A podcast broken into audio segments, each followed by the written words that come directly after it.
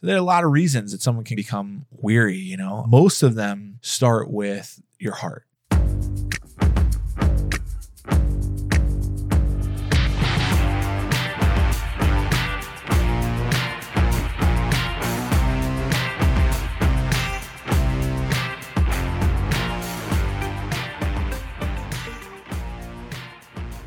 Welcome, ladies and gentlemen, to Every Knee Shall Bow, your weekly Catholic podcast on evangelization and discipleship. I'm Dave Van Vickle, and I am not joined once again by my co hosts, uh, Michael Gomer Gormley. Uh, both Gomer and I just have the worst schedules right now, and um, I am uh, in between states right now. I'm, I'm uh, basically spending half the week in uh, Dallas, Texas, and half the week in Pittsburgh over the next two months. Um, my my wife will be receiving a, a medical treatment here in Dallas. Um, and I, you know, I don't want to just leave the kids for two months, obviously. So I'll be going back and forth between caring for her and caring for the kids. Uh, and Gomer, I mean, you know, COVID has wreaked havoc on parishes all across the United States, and his workload is just intense right now um, both emotionally and uh, just physically, right? Uh, he has a lot of work. Uh, so our schedules are just not lining up. So I apologize that he's not with me again this week. But this week, I, w- I want to give a word to the weary, a word to the weary evangelist, right? Something that will, I hope, be a blessing in your life, right? I, have been thinking about this a lot lately. Um, you know, I, I the other day, uh, I, I, was on a plane, right, and uh, someone sat next to me, and all of a sudden, a thought, uh, you know, kind of popped into my head that I'm a little bit ashamed of, right? And that thought was this like, oh, please don't let this person like pour their problems out on me. it's a terrible thing. It's a terrible thing to say, right? Um, because in all likelihood, she was probably thinking the same thing, like, "Oh, this poor schmuck. Like, well, you know, please don't let him, like, you know, uh, want to talk, right?" But it, it it reflected like a, a, kind of a weariness right that i have in, in my soul right now of of that i think a lot of evangelists have right it's easy to become weary it's easy to become tired it's easy to become worn out when you're working for the kingdom because in a certain sense it is uh, even though it, it's it can be the least stressful work, it can be the most stressful work, right? Because there are eternal consequences, right? I, I don't know if you're like me, you probably are more holy than I am and, and don't have this, but like I feel the weight of the world on my shoulders, right? And I think uh, I very much identify with like the quotes from saints who say like I'll sleep when the devil is you know done. I'll sleep when when every soul is in heaven, right? The, I I very much uh, I feel akin to that, and so I kind of tend to take a lot on, and that wears me out big time you know and and it, and I get to the point and I don't want to get to that point where I'm sitting on a plane hoping that I, you know that this person is not going to unload their problems on me when really I should be waiting just at every moment to encounter someone that God puts in my midst. Um, and if you know me at all, and if you've been listening to this for a while, you know that a very classic place for me to encounter poor souls, right, is on a plane. Uh, I I have countless stories of being trapped with someone, you know, uh, inches away from their face and and talking to them about the gospel and sharing the gospel with them. And I have lifelong friendships of people who I met once on a plane and, and started to evangelize and now um, have been friends with them for 10, 10 years, you know. Uh, so it, it happens, right? But but I found myself just thinking, I can't do this. I can't do one more thing, you know. I think that comes from a few different places. I think, first of all, it comes from a disorder mind, right? A disordered thinking in my soul and in my mind, right? Uh, that it all depends on me, right? Uh, that I mean that that's a it's a self centered way to think about it, right? But I think that really just putting it all on your shoulders is it is a prideful thing to think, right? That it all depends on me. Uh, and you know who who was i to say that god was even leading this person into my life right? How do i know that right? God might have someone much better for this person to talk to. Uh, it was more like ugh not another one right? And that's a terrible way to be. Number two i think our weariness can come from looking at the world right? I, I don't know about you but like social media and the news is exhausting as of late right? It is it's so awful to watch, right? And and in a very real sense, it looks like every single part of our country is in serious crisis, sometimes to the point of rioting and fires and all this kind of stuff, right? that can be very hard for someone who's trying to bring the kingdom of heaven to uh, the ends of the earth, right? That can be a very difficult thing to digest because it feels like the tide is turning in a certain sense. I guess uh, you know, depending on what side you're on, I guess for either good or bad. But but you feel like the tide is turning, and that that can be something that makes you weary. Number three, like in the case of Gomer, I, am not at all in this situation, but I, I, see it all the time. There are a lot of limited resources in churches right now. Uh, and there always are. There have always been limited resources in churches, but particularly for someone like in Gomer's case, where his church almost had unlimited resources and now there's not. This is a hard, difficult time for church employees. You have DREs who are doing three different jobs. You have youth ministers who are doing uh, all kinds of different things. You have uh, you know, overseers, directors who are doing the jobs of DREs and youth ministers, right? Plus their own job. Uh, I mean, this is hard, right? Uh, and limited resources in the church mean that uh, a lot of your hands are going to be involved in a lot of different things, and that can be really, really tough. That can be really, really tough.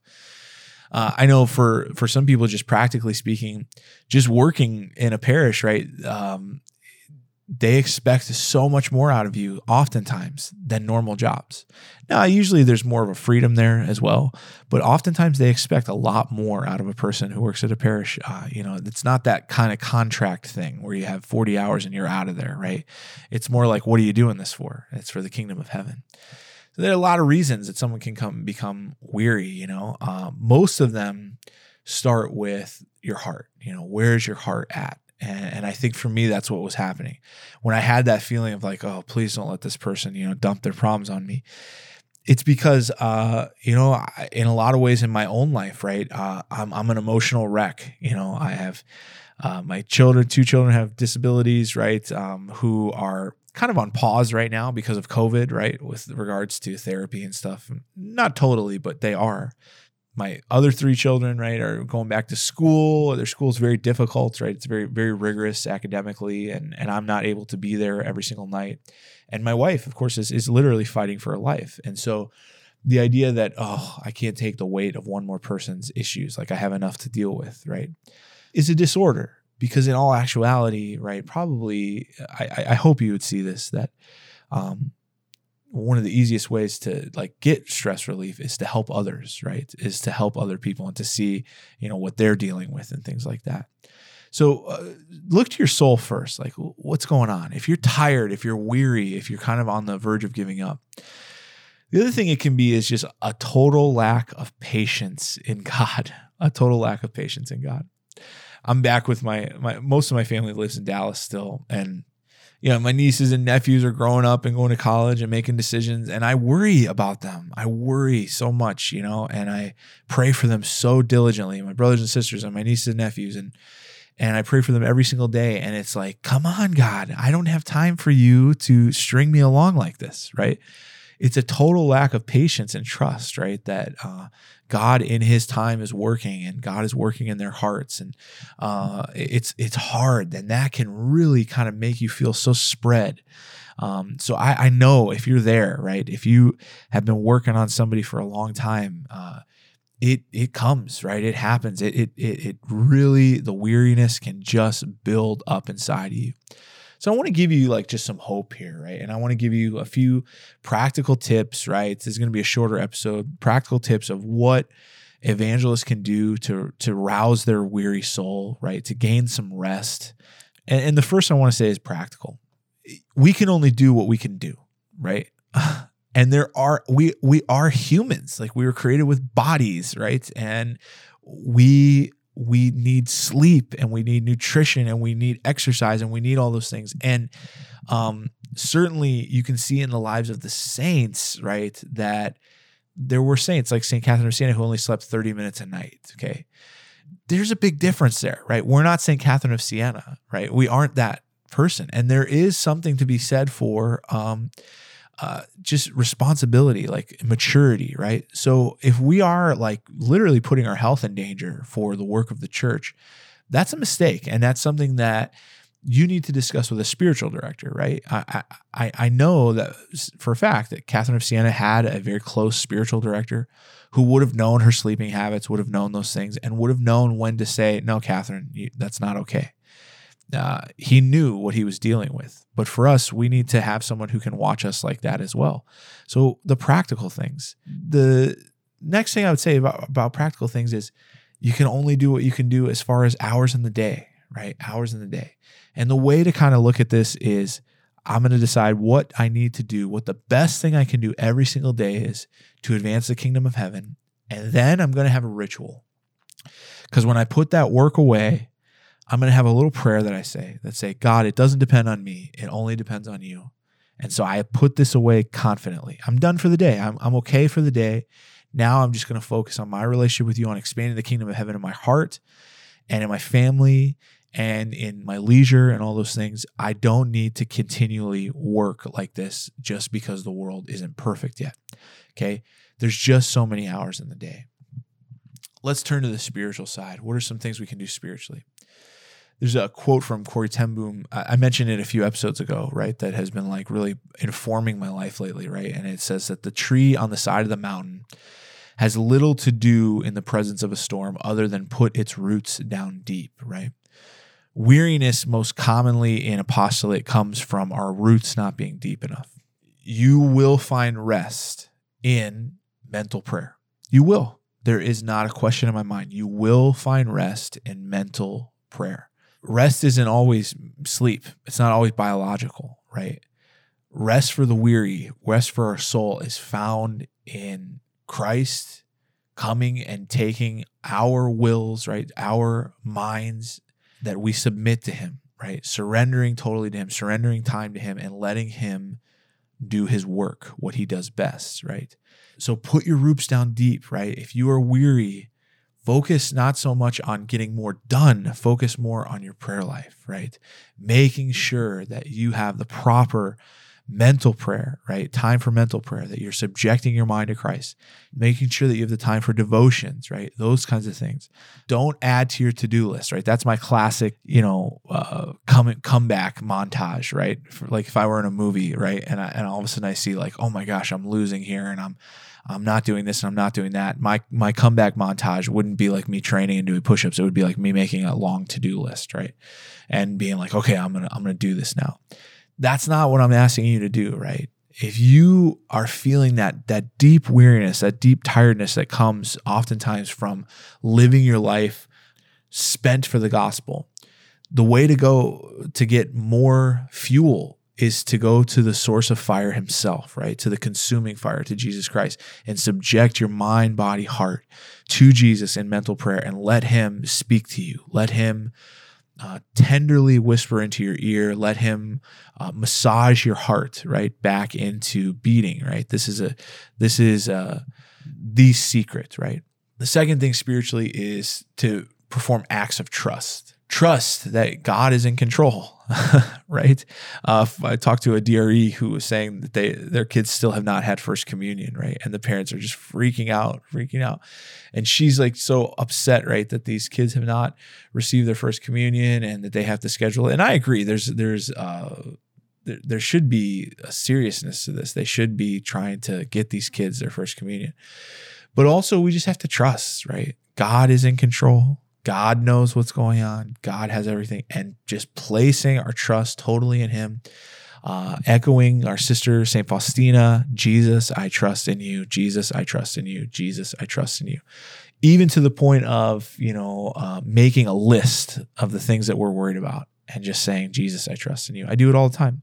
I do it with all the worries in my family, right? I do it with the names of my kids Samuel David Van Vickle, Jesus, I trust in you. Maximilian Elijah Van Vickle, Jesus, I trust in you. Judah Francis Van Vickle, Jesus, I trust in you. Josephine Rose Van Vickle, Jesus, I trust you. Louisa Claire Van Vickle, Jesus, I trust in you, right? This is a, a uh, not a mantra. I hate, I hate using that phrase, but it's a, it's not just a spiritual practice, but it even it helps emotionally, right? To to to name the names and to say, I'm worried about this person, I'm to trust in you, and to make that list, I trust in you, right? To have that. Number three, I would say this. Uh, I don't remember who it was, but one of the Eastern fathers of the church, or, or maybe it was a, an Eastern monk. I, I'm not exactly sure who it was, but he said, if you can attain peace of heart, you will save a thousand souls, right? I think that that is something that deserves more attention on the part of evangelists. uh, for for eight years, I was able to work for a pastor who, above all, I would say, um, had peace. Right, above all else, he had peace. Even sometimes to the point uh, that the peace was unnerving. Believe it or not, right? That I remember one time uh, finding out about a massive crisis at our parish. I mean, uh, imagine you know the last 20 years and all the bad things that have gone on in the church and and this was it was, was near that right i mean this was this was something really awful and i remember uh, walking in and, and and he was getting and my pastor was getting ready to leave for a uh, a trip to uh, out of the country for a month and I remember saying, I have to talk to you before you leave, you know? And, and when he puts up with me, right? We, we were, we were very close friends. Like he is my, my closest friend, right? Uh, I, I, don't work for him anymore, but you know, he he is family to us. So so I I could kind of tie him down like that before he left. And I remember walking in, and I said, "I'm so sorry, I'm telling you this before you leave, but I have to tell you something." And he said, "I bet you're going to tell me." And all of a sudden, he just said exactly what I was about to tell him. You know.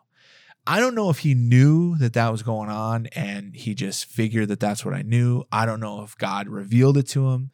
But he just said it so matter of factly. And I assumed right away like he was going to cancel his trip, you know. And and it was very clear like that was not in his mindset. He was not he was not going to be disturbed by this, right? Even though I thought it was a major crisis, he knew that God was completely and totally in control. And it was a real lesson for me. And I got to watch him for, you know, almost 8 years, and that is the one he, he had a peace that passed all understanding. He had a peace that passed all understanding. And so it, it did save souls, right? It, there, there is a chaos existing in the world that is satanic, right? There's a, a satanic chaos that's putting the world into a tizzy. And if we can be peaceful in the midst of the storm, it is, in a sense, a ministry of peace. Uh, it's a ministry itself that that you could just see the second someone would walk into like his orbit, his peace extended to them right? It really did, you know, and they would come with these horrible problems and, and the chaos would be present on their face. And his peace won over the chaos. And I would say that if you're weary, right, like that's the kind of peace that doesn't get weary anymore. He he was the kind of person he could he could work all night. Like it would not bother him. He would never get angry or he wouldn't get, you know, snippy or anything like that. Uh, you know, when we were starting perpetual Eucharistic adoration, he often filled in for the hours, you know, in the middle of the night. And he's an old man, right? But he had that peace that passes all understanding that enabled him to just constantly be at a state of rest, in a sense, right? Uh, and it's a beautiful thing. And it, it is a thing that I think if we can acquire, if we can work on gaining peace of heart. Do I have any tips for how you do that? No. But the good thing is we worship the Prince of Peace. So all we have to do is ask Jesus, right, for peace. I don't know why God put this on my heart to talk about this today, but I I, I felt the weariness in my own soul. Uh, and I and I hope that it speaks to a few of you. I hope that some of you are in the same place and that that's, that this was a word to kind of rouse you because we need you, right? When when COVID ends, we have to hit the ground running. Let's be ready. Let's be ready. Let's be rested uh, ready with a word to rouse the weary in our congregations, uh, to rouse the weary in our families, right? We we have to be ready, and so I, I, hope that you can gain rest, right, and, and and turn to the Good Shepherd, right? For His yoke is easy and His burden is light, right? W- when He reigns in our heart, we can rest even when at unrest. Uh, we can rest even when in the midst of chaos. We can rest even in the midst of apostolate. We can rest even in the midst of works of mercy um, because, you know, He is the one who gives us our actual rest. As always, uh, this has been Every Knee Shall Bow. Uh, we are uh, proud members of Ascension Press, and I hope that you'll uh, take a look at their website. They just offer so many great things. I- I'm learning a lot right now with all this extra time from some of their studies and things like that. And we just love being a part of it. If you'd like to contact us, you can email us at eksb at ascensionpress.com.